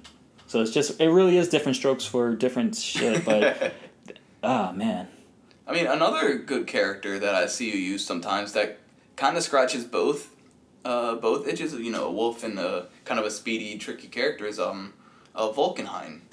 oh In yeah, um, in BlazBlue, he's a literal werewolf, and he's got like that weird wolf corkscrew move Yeah. that they always give the wolves for some that reason. that thing over fang style. Move. yeah, yeah. every wolf's. Like I've never once seen a wolf do like a corkscrew in, in Yeah. the wild, but some reason every wolf does a corkscrew. Yeah, I don't know. exactly. I don't understand. It's supposed to image like supposed to image fang attacks as the way it's described. They're not doing a corkscrew. They're like doing multiple slashes and stuff like that. Okay. But yeah, Valkenhayn was a he. He was like he became my third at one point. But yeah, he still wasn't like oh my god, I'm going to use him over top of Noel. Right, right. Because Noah's faster. Yeah. She fits your playstyle more. Exactly. And I and, and I remember fighting your Noel because you hit me with this a couple times. Um, I'd be prepared for the drive. Mm-hmm. Right, you're doing your drive, you're doing like your guns, but then you would stop without hitting like your type four or type five, and she would kind of go back into a stance. Yes. she would put some space between, and and me being stupid, like I would try to swing at that gap, but she puts a space, and I'm wide open, and then you always follow up with some crazy stuff. Yeah, and that's like the tricky aspect of the speed and air combat. You always have to find something that can give you an edge. Because if you come predictable with speed and air combat users, they're so easy to read. Yeah. Like I remember on Street Fighter, like I had to adapt because you would be like, all right, he's gonna do this. The second he jumps in the air, I'm gonna just freaking get my air grab off him and destroy him. Yeah, it's anti-air. Yeah, it's you- easy to read anti-air. Yeah, sometimes. and that's the problem. Like most characters on most games will have an anti-air. You have to be wary of that. So you have to. De- you got to keep developing. You have to keep adapting, and that's something you're great at. You're very good at adapting, um, and I guess you have to be with that kind of stuff Yeah. because a, a person who a person who specializes in, in your kind of play style, who, mm-hmm. like jumps around and stuff, if they become predictable, that's pretty much game over. Yeah. Because you'll know when they'll dash in, you'll know when they'll try to jump back, or when they'll jump forward. Or if they're trying to set you up for the grand special or something. Yeah. And that's why my second slogan under Master Speed and Air Combat is "Don't underestimate me." Okay. Because there there will be times where they'll someone thinks they have you figured out, and most cases they do, and they'll just take it easy on you afterwards, or try to clown you, or do stuff like on Mortal Kombat give you a mercy and like, huh, let's do this again, or freaking BlazBlue where the do the ultimate special, the um the um, what was it called? Uh, the um, Astral finisher where you had to do so much to pull those off. People will go for those, and you like, no, fuck that. so me in that case, I'm like, you, you, you're pushing me. You're making me break my limits, and that's why I love don't underestimate me because you're never going to see me at a certain level cap. I'm always going to do something that's going to make you go, you know what? He wasn't an easy person. I'm not pro level, but I'm definitely not your basic amateur. Right. They'll remember you. Exactly. They'll remember their fight with you. You'll leave your mark on I'm either going to be like make them think like, oh, he's pretty good, or I'm going to make you mad to the point where you go, you're a pussy, blah blah blah blah blah. But at the end of the day, I know I'm just like, I must have struck a chord with you if you had to at least hit me with that rage. right? Because at that point, you're the reason why their heart is racing, why Mm-hmm. their palms are sweaty, why they're angry, why they're probably not playing the game anymore that day, Mm-hmm. and it's all because of the bonsai wolf burger. Exactly. That's pretty badass. That is pretty badass. Um, since um, we we covered anime, Mm-hmm. right? We covered you know your fighting games, your your moniker as the master of speed and air combat, uh, bloody roar, all that stuff. Uh, there's a lot a lot of hallmarks of you as as as a person, right? You know you're a wolf and you're speed and air combat and stuff like that. Mm-hmm. Um, a lot of fun little uh, uh, marks there. Uh, but another thing, like, if I were asked to describe Bonsai Wolfburger, I'd be like, dope as all hell. Uh-huh. Uh, he likes anime, Hell yeah. And he's a world class cosplayer. Huh. Stop. I mean, this man, he won a whole nationwide contest, and he met Will Smith in the cast of Suicide Squad. Hi, Will. based based on his abilities as a cosplayer. So do not sneeze at that. Because that just means he was better than the entire nation at doing what he does best. I try. Don't be modest. I can, I can never get. I can never brag about my cosplay stuff. I just do the best I can, and hopefully it just strikes a chord with people. See, that's humble. But I'll brag about your cosplay stuff. Yeah, you guys will. I never brag about my cosplay. the only time I'll brag about my cosplay is my Kiba from Naruto cosplay. Right. That and that was fantastic. Still one of the best I've ever seen. Same with your noob. Your noob was fantastic. You go the extra effort. You paint your skin. Yeah. I seen what it took to get that off of you and to get that on you. Like, screw that effort. That's too much. And um, the fact that you have to put in contacts and you hate putting Oh in my God, contacts. my eyes are wigging out just from you saying that. You um, you go the the extra mile every time for your cosplay. You don't cut corners unless you absolutely have to because you know finances or time. Mm-hmm. Um, but you don't cut corners. You don't take the easy way out. If you have to do this much work to do it, you do even more work to do it to make Mm-hmm. sure you get the best uh, cosplay possible. People will remember you. They'll they look out for you. Is Bonsai Wolfberg going to be there in his Kiba and his noob? Or um in your I don't know if you ran your scar yet. No, um, I'm premiering it soon at a con, which I wasn't going to do, but I was just like, you know what, freak it, I want to do it for this con. Right. That was just a random. I was like, closet cosplay. I'll just do it for fun. Classic. But I just love the way it came out, so I was like, okay, sure. Right, I've seen some of the pictures and that you sent. I guess you sent to us, or I don't quite remember where I saw the pictures, Mm-hmm. but I seen the pictures, and you look fantastic. Thank you. Um, it turned out very well, and you you make your own props too. Yeah. Um, as, as much as you can. There's some Yeah. props obviously you can't make. Uh, but you make your own props. I've seen you make your um, your Noob Saibot sickle. Mm-hmm. That was really cool. Thank you. Um, because uh, I gush over your Noob Saibot all the time because it looks so awesome. I always think Noob is one is a really cool character, and most people they don't put in the effort to do like some of these these characters justice. They want to put their own spin on it Mm-hmm. that might make it easier for them. You know what I mean? It's like I'm gonna be um, you've done an urban noob, Yeah. um, but they might do like oh I'll be an urban noob. I'll wear I'll wear black um I'll wear black jeans and a black hoodie and put a mask on. Boom, I'm I'm urban noob. You know what I mean? Uh, but you don't do that. You're Bihan, right? You're you did the noob that's you know Bihan incarnate his costume, but like black. If I remember correctly, Yeah. right? And I always I always respect that you didn't put your own twist on it because the twist would be too easy. You you did it the best you can and looks great. Um, but enough for the gushing. Um, what when you when you see a character, what goes into goes through your head when you say, "I want to cosplay that character"? Usually two factors. One, you have to look badass, but you have to look badass in a way that I was like, oh, I want to look like that. Like it can't be like any just because all a lot of anime characters look cool or out of this world in a certain way. Like Dragon Ball Z characters, they all like Super Saiyan, looking crazy, blah blah blah. Like for example, one um, One Punch Man, um, Garou, the Hero Hunter, he looks. Fu- I love him as a character. He looks badass, but I wouldn't cosplay him because I don't feel like I would look right as him Right. What? Because like his hair. because of his hair and how it would translate to me. But there's exceptions to that because I I cosplayed Deku recently, and I told myself I would never cosplay Deku. But you put your own twist. I, I put my own twist to it, and it made me feel more comfortable with it. Right, and So not in a way like I was mentioning before that was like an easy way out. You Yeah. just put a, a turn on it to match you know who you are. Exactly. Mm-hmm. You are an African American cosplayer, so you have to kind of make take liberties. Shout out to my blurs. But yeah, for one, the character has to be appealing to me. Um, I have to really like their design, how they look, and like the second I see them, I'm like, oh, there's that person. But also, I have to love their character too. So it's not just based on appearance. No, I have to like find like the character has to be something that I like or no I can get into character for. Like for example, who can I use? Like Naruto. He's one of my favorite freaking anime characters in the fucking world. But I haven't and I will never cosplay him. I love his design. I love his attitude, but it's just not something I can see myself personally looking good in. Right. And I want when you cosplay, you don't want to just cosplay something just to cosplay, but oh man, he's doing that. Also, you want to feel comfortable in it. You want to be able to feel like, hey, I just became this character, and you want to be walk around feeling like proud, like I did this effort. I'm look, I I look good. If you can't say you look good before anybody else does, there's a problem with that. Okay. Yeah. You, so you have to embody. Yeah. You have to embody the character before you can cosplay the character. It's pretty much Ex- what you're what you're exactly. saying. There's only been two cosplays that I've done where I really didn't know the character but pulled it off and eventually loved it. And that's um, my Red Guard from Skyrim that I was asked to do for a group from my boy Eric and our own Pro J47, hit the champ special. I've never played Skyrim a day in my life.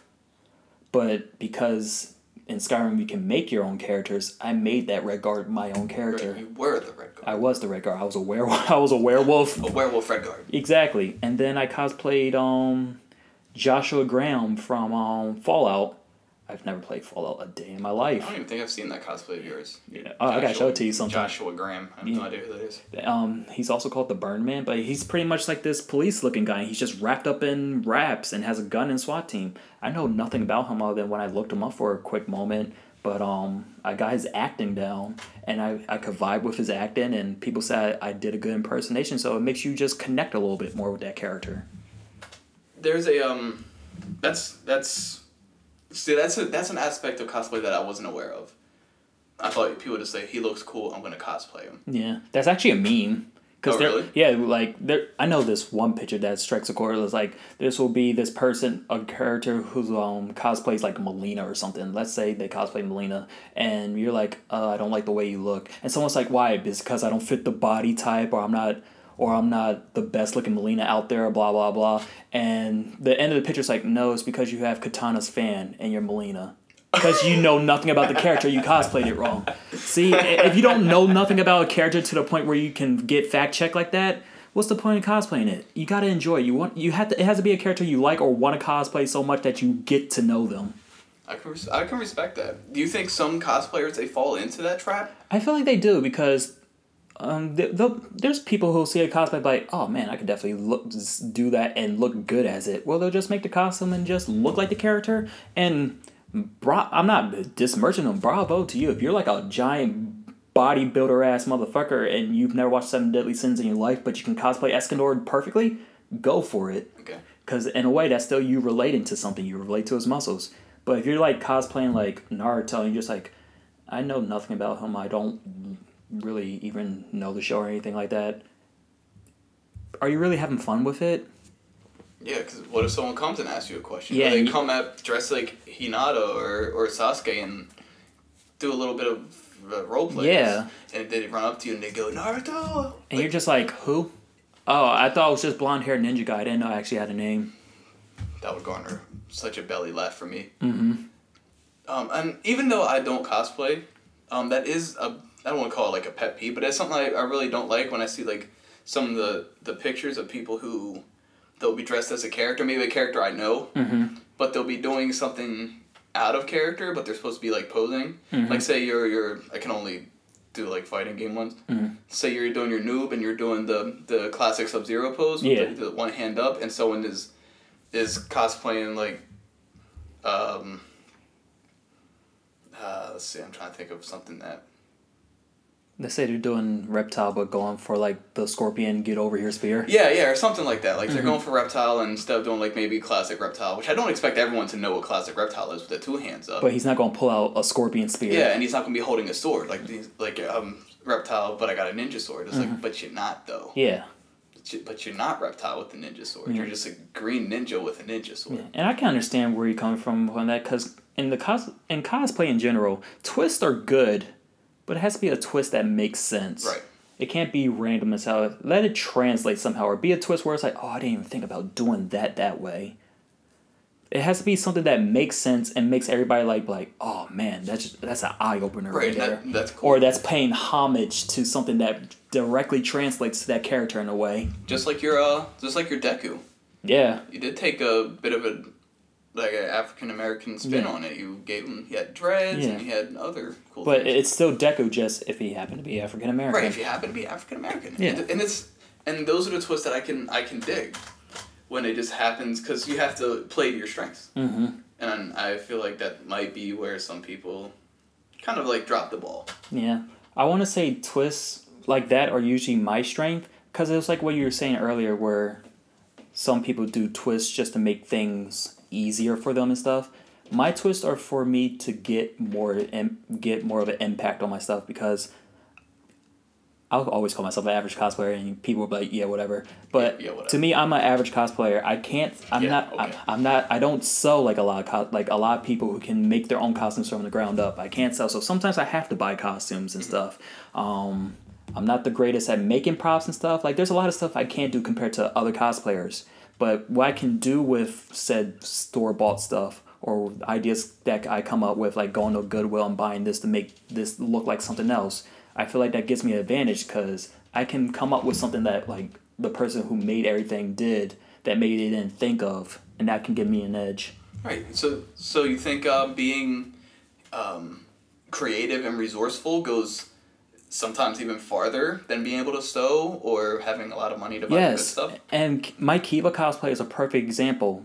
Compared to most Kiba outfit um, cosplayers, some people will buy the outfit or make the outfit, and that would be it. No, for my Kiba cosplay, I want it to be like a full on me, but also definitely Kiba. So I'll get like the beast contacts. I'll buy the beast nails. I'll strike the the um, all four stands. Right, you get low. I get that one. yeah, I love it. I like you have to become the character. You have to do things like other cosplayers don't do for the character that makes sense, and that's why I kind of say say my Kiba cosplay is one of my more prouder ones because I definitely bring it for that co- for that cosplay to be try to be better than the rest or make a lasting impression because you'll go to cons and they'll do the photo shoots and I'm like, all Kibas come up. I want I want to have that moment where someone's like, that Kiba right there is killing it. That's that's that's the one. Like that's the Kiba, and they'll probably go home and be like, I just saw like the best Kiba I've ever seen today. And that's the one thing I. That's one of the things in my cosplay um, career I can be proud of. Where people are like, "You're the best Kiba ever. I love you." I'm like,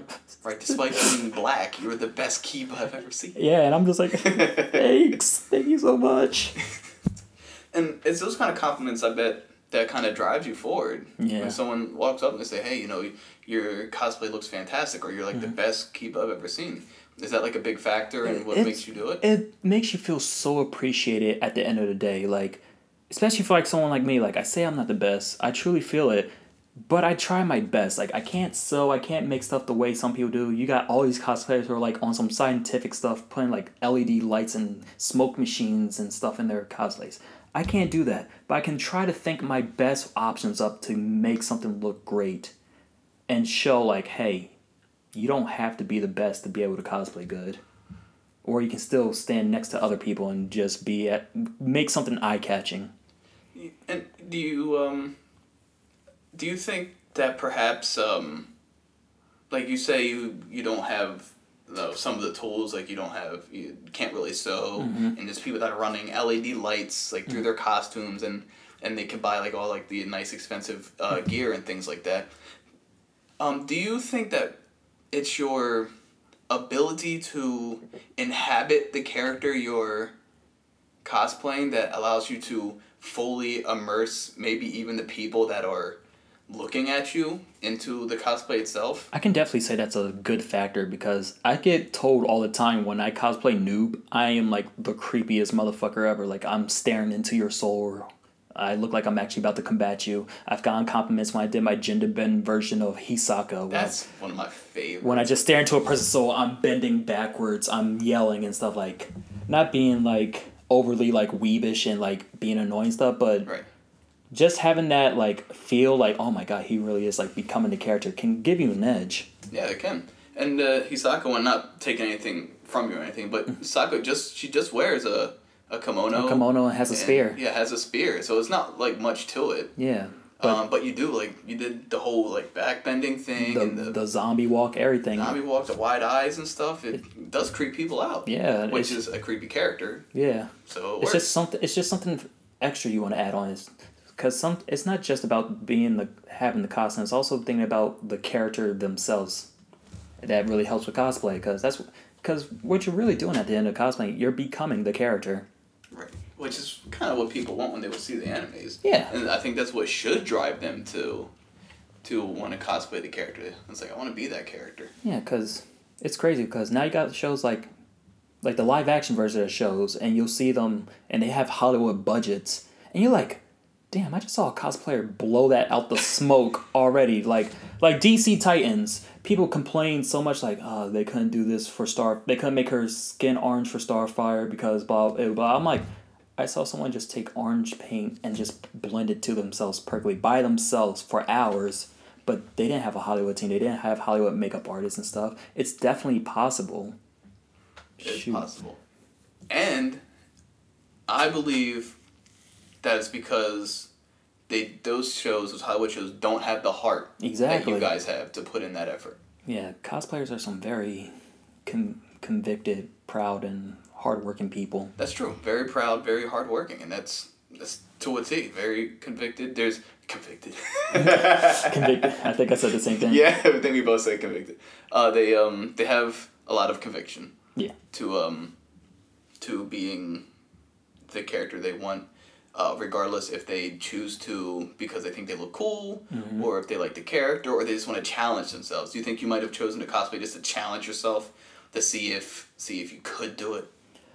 Honestly, I think the first thing I did, because my first con, I didn't cosplay at all. I, my first few cons, I didn't cosplay at all. And I was just like, man, this is great. And then eventually I just saw how much fun other people were doing, Mm-hmm. becoming a character and stuff, and how great they made they looked doing it. I was like, I, I just wanted to try it out. See what happens. Yeah. Now look at you, And world now- class. Now I get to do that. Sometimes I do want to challenge myself just to see if I can do it. Like, like I said, I'm not the best at sewing and everything, but I'm learning. I'm learning how to sew. I'm way better at building armor now with foam and stuff than I was like, let's say three years ago. I would like, if I went to pass myself and was like, look what I can do, he'd be like, the fuck? You wee bitch, get out of my face. Yeah, get, go away. I, I might hurt myself now, so you can never do that. oh my god. But yeah, it's just like a learning process. You just want to keep doing the best you can. It's it's a drive. You it makes you want to keep striving to do better, so you can keep getting better and better at the next build you do. That's a lesson that I think a lot of people could could take. Yeah. It comes down to passion. Yeah, At the end of the day, it's just you have a passion for it, so you give it your all. Yeah, I definitely have a passion. for Cosplay, video games, anime, pretty much my life. Shit, that's better than some people's lives. Crack cocaine and meth. That's my life. I don't think your mom is going, oh, I can't believe my son watches anime. It makes awesome cosplay. yeah, as long, yeah, as long as it's not a hindrance to your life. Yeah, I mean, it's an, it's an innocent, they're innocent hobbies that Mm. just make people happy, Yeah, right? People love seeing a good cosplay. People love anime. You just have some of the douchebags out there who make it not fun, but Of course, but You- that's, that's that's- within, that's everywhere. Uh, yeah, that's just life. That's why with video games, my um slogan is um Master Speed and Air Combat. My um slogan for cosplay is peace, love, and positivity in the cosplay community. Because no matter what, at the end of the day, we're all just nerds dressing up. So why not be nice to each other? That's a, you know what? Mm, I couldn't have said it. I couldn't have said that better myself, because yeah, I mean, I Yeah. could try to repeat it. I could try to emphasize it more, um, but no, you're just right. That just that just hit it all. Yeah, support each other. Let's let's have fun. Let's do what we love to do and see other ch- people do what they love to do. Because at the end of the day, we're all just Nerds nerds and dressing up. Yeah. Hell Damn, I think people need to get that in their heads more. Definitely. That's why I want. That's why you just gotta keep having fun, spread the word, and just check assholes at their gate. Yeah. Make sure everyone's having a good time. Um, final question, quick and easy. As far as cosplay go, what is your dream cosplay? Oh my god, that's.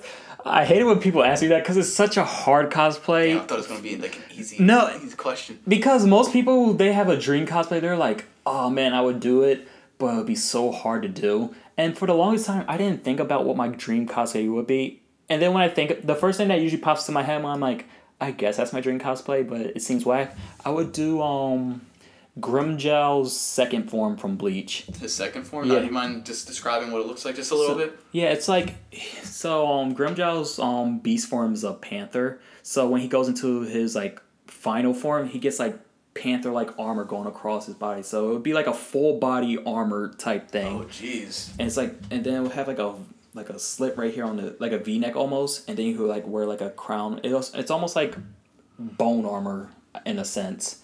So that would be my dream cosplay. Would that always be my dream cosplay? No, I feel like there's something that I haven't seen yet. That I'm like, oh my god, that would take so much time and effort, but I want to do that one day. Right. You'll, it might evolve Yeah, from what it is. now. but anytime someone asks me that, that's the first thing I think about because I was like, oh, that'd be dope to do. Dang, It's definitely more possible to do now too, but Now you're getting better at armors and things like that. Yeah. And sewing and improving your craft. And you know, in a way, I think why, because I just saw this right now in my head. I think a, a reason why that's so hard to do, because I think one of my cosplays that I loved doing it was my dream cosplay at one point. My noob Saibot, that was just me being a shadow for my um, older brother, who's like a great god tier cosplayer. I just wanted to be his actual shadow that he sends out. But then eventually I just made it my own and made myself a noob Saibot who can also be a shadow as well. Right. You became like a like a connector of sorts. Yeah, so sometimes you just do your dream cosplays without realizing it until you can find another dream cosplay. But as far as right now, that's one cosplay. I'm like, one day I just gotta do that just to do it. Right, and one day you will, and then you'll be wondering what your next dream cosplay is. Exactly. keep achieving them as you go, Mm-hmm.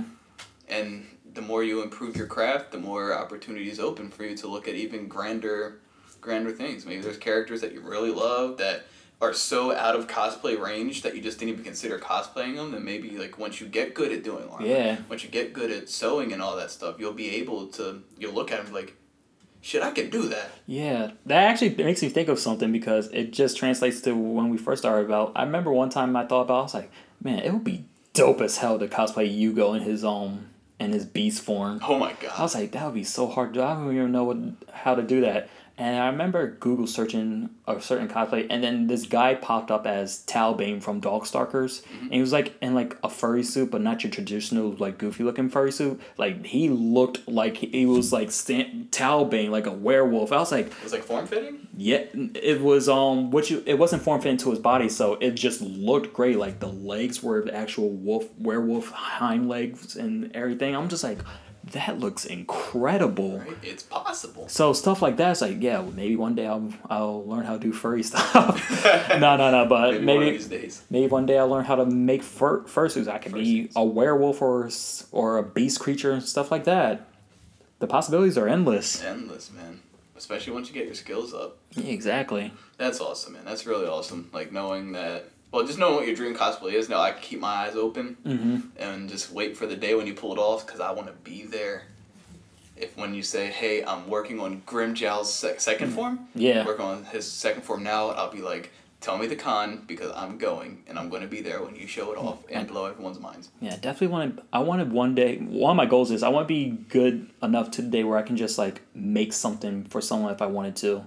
Because let's say, for the example, you, there's been so many days where I'm like, oh my god, I would love to make KO a reptile costume and Oh just have him walk around with reptile or just make the mask. He's like, yo, I got a dope ass reptile mask. That would that would be a dream cosplay for me, but I have no I have no cosplay ability. Or like be able to be like, yeah, I'm so good. Like, hey, you want a Yoshimitsu armor? I made you Yoshimitsu Like, armor. I would love Yoshimitsu. Which I just saw someone who cosplayed Yoshimitsu recently. I was like, oh my fucking god, the amount of detail they put for that. Jesus. It was the the armor was perfect. The sword was perfect. The sword and the inside of the armor lit up, and I was like, "Oh uh, that's- my good!" That's true Yoshimitsu. fan yeah, there. exactly. So I'm like, man, that's the goal right there to be able to do stuff like that. To make you to make people have that exact orgasmic expression. Exactly. Sight. Exactly, and it gets easier because YouTube people show stuff at cons. There's people who do um, panels on learning how to do stuff. Like, for instance, my next con is Blerdcon, and this this person who I know um, does great work with LED lights is doing an LED panel on how the basics of LEDs. I'm like, yeah, I'm definitely going to attend that. I want to know how to do the electronic stuff. Oh hell yeah. That'll up your game like crazy. Exactly. And all of a sudden you can do glowy characters. Yeah, instead of just doing like simple like lights I put on weapons and like my Deadshot eye, now I can be like, look at my. Because my end game, why I really want to learn LEDs for right right now is I want to imitate doing full Cowling with Deku across my whole costume. Oh, that would be crazy. Yeah, I'm already studying up on a book on how to do it. So it's, at this point, it's just practicing and getting better at it so I can achieve that goal. Nice. So That'd not dream nuts. cosplay, but that's a ne- that's a dream goal that I'm working on towards now. That, that would be a milestone. Yeah. how to the wire all that stuff. That's crazy. Yeah. That would be awesome, I hope you get there sooner rather than later. Yeah. Thank you. Uh, well, that is all the questions I have for you today. Um, I don't know if you have any concerns or questions of your own. No, um, that now's the time. man, that all I can say is that was fun. You really picked my brain on stuff. Like now, I'm just for like five days straight. Now I'm like, damn, these people really would make a good bloody roar game. I can't like, I'm about to hit them up on Twitter like, hey yo, Planting the seeds, man. oh man, but no, that was that was great. I'm glad you invited me to be on this. Oh, it was my pleasure, man. It is an honor to have you on, and answering my my silly questions on things. I'm just a very curious person, but I can never find the context to ask some of the questions that go through my head. I know that was great. I'd definitely do it again. Well, we touched on a couple of things that um I would definitely like to to um to hit up on another time. Mm-hmm. Um, so if that's if that's it, then we can close out the show. Okay. Thanks everybody for joining us. I am, as per usual, Mick Wolpe Goldberg, and I would like to thank my brother from another mother, The Bonsai Wolf Burger. Oh yeah. Hanzai Wolfberger, for joining me today on the Bottom of the Pit podcast, Oh where we look to the moon and swap our palettes. Thank you guys, and we will see you on the next one.